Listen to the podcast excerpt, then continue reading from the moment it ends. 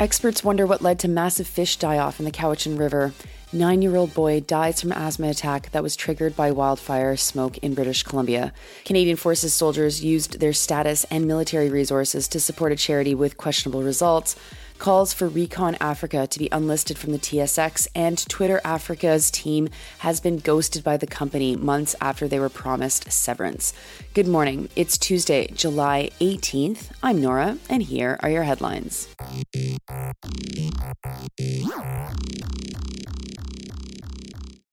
We start this morning with two devastating stories related to climate change, both from British Columbia. The first, there has been a massive fish die off in the Cowichan River. It was discovered by two snorkelers last week who saw silver spots at the bottom of the river. When they dove down to see closer, they realized that there were, quote, hundreds, perhaps thousands of baby trout and salmon, unquote. Parker Jefferson of the Cowichan Stewardship Roundtable said that they're stumped by the die off. The temperature and dissolved oxygen levels in the water were both normal. The issue is now being investigated by the Department of Fisheries and Oceans for toxicology, reports Brendan Strain from CTV. The river runs lower than it did 50 years ago due to drier temperatures, and conservationists want to see that the weir that feeds the river, built back in 1957, be rebuilt to raise the river height by 70 centimeters. It's a proposal that is supported by the Cowichan Tribes First Nation. Next, a story that is my personal worst nightmare. A nine year old boy has died from an asthma attack that his parents say was aggravated by wildfire smoke. The family lives in 100 Mile House, British Columbia, and the smoke made his asthma attack more severe than others he's previously had. There are currently 360 wildfires burning in British Columbia, and it's making air quality a serious health concern in the north and central parts of the province. The BC Coroner Service issued this statement quote, as the province experiences greater impacts from the effects of climate change, British Columbians are learning more about the risks associated with wildfire smoke, extreme heat, and other environmental factors. This greater awareness can help us respond when risks are identified. Unquote. Of course, the notice then pivots only to personal things that people can try and do to keep themselves safe. Drink lots of water, stop doing physical activity if you're struggling to breathe, and carry around your medicine. For Carter Vibert, the asthma attack hit after he celebrated a friend's birthday party. The attack came on fast, and the emergency department couldn't save his life. His mother, Amber, said this he was perfect. He had the perfect little freckle on his earlobe and the cutest little nose. We raised the most loving little boy. Unquote. My own kid has severe asthma, so I've been there, in reanimation in the emergency room, waiting and hoping for my boy to stabilize. Amber is speaking out to remind parents like me to take asthma attacks seriously, though it seems like they did, and we do too. And yet, these issues are far bigger than anything that any one of us can control. The closest government data point to 100 Mile House is in Kamloops, which is a two hour drive away, and the air quality there was moderate. But two hours further north, ash has been covering cars and buildings. Respiratory issues with wildfires, just like heat related deaths with heat, these are systemic issues that we cannot just tell parents to figure out themselves because it isn't how to deal with a systemic issue.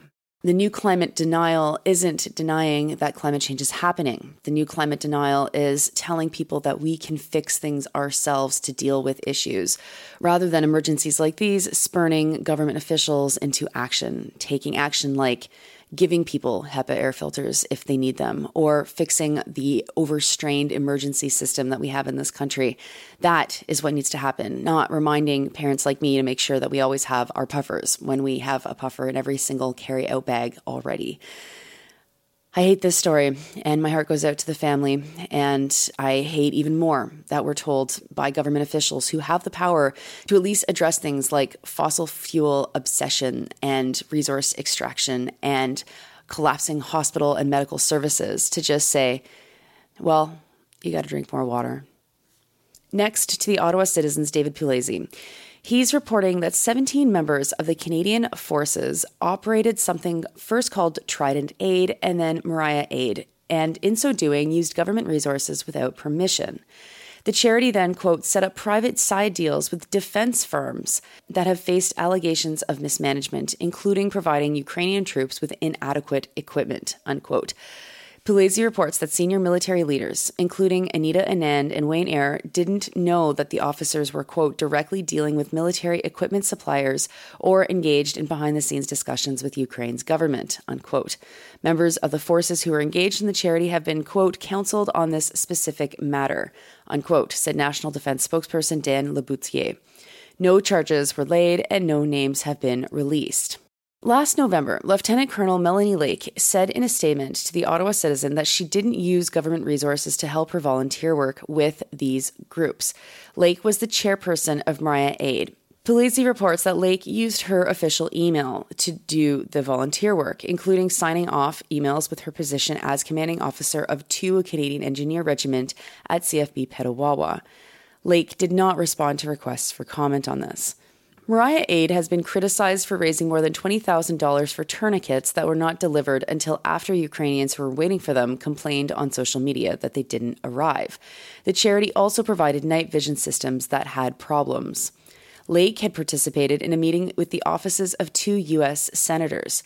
She appeared on camera in uniform and did not seek permission to appear there, something that the military requires of all members. They are expected to have approval if they want to participate in quote unquote outside activity. Next, Member of Parliament Niki Ashton with the Climate Action Network Canada and other groups is calling for the TSX Venture Exchange to suspend the listing of Reconnaissance Energy Africa due to, quote, ongoing ecological, cultural, human rights, and climate impact, unquote, of its operations. Recon Africa is drilling for oil and gas in a UNESCO World Heritage Site along the Okavango River in Namibia and Botswana, reports the National Observer's John Woodside. Recon Africa is based in Vancouver and is trying to raise $6.5 million to finance its operations. The place that they want to drill is home to cheetahs, white rhinoceros, black rhinoceros, lions, and African wild dogs, all threatened or endangered species. Recon Africa didn't respond to the National Observer's request for comment, but previously told the news outlet that they would quote unquote self impose buffers to avoid sensitive areas, which is, I mean, you know, not how it works. And finally, the Twitter Africa team that was laid off last November and then ghosted by Twitter is speaking out. Some of the team had moved to Ghana specifically to work for Twitter when they opened a physical office in Accra last November. The company terminated the 11 workers just four days after opening the office. It was related to the takeover by Elon Musk. The workers received no severance pay since being laid off, and they have not heard from Twitter since May when the employees agreed to accept three months of severance, the cost for foreign staff to relocate, and the cost of legal expenses. But since that discussion in May, they've received no money or further communication from Twitter. Even the package they agreed to is no good. They reluctantly agreed to it, worried that they wouldn't get anything more. It's less than other colleagues in other countries were given. CNN asked Twitter for comment, which has been futile since Musk took over the platform.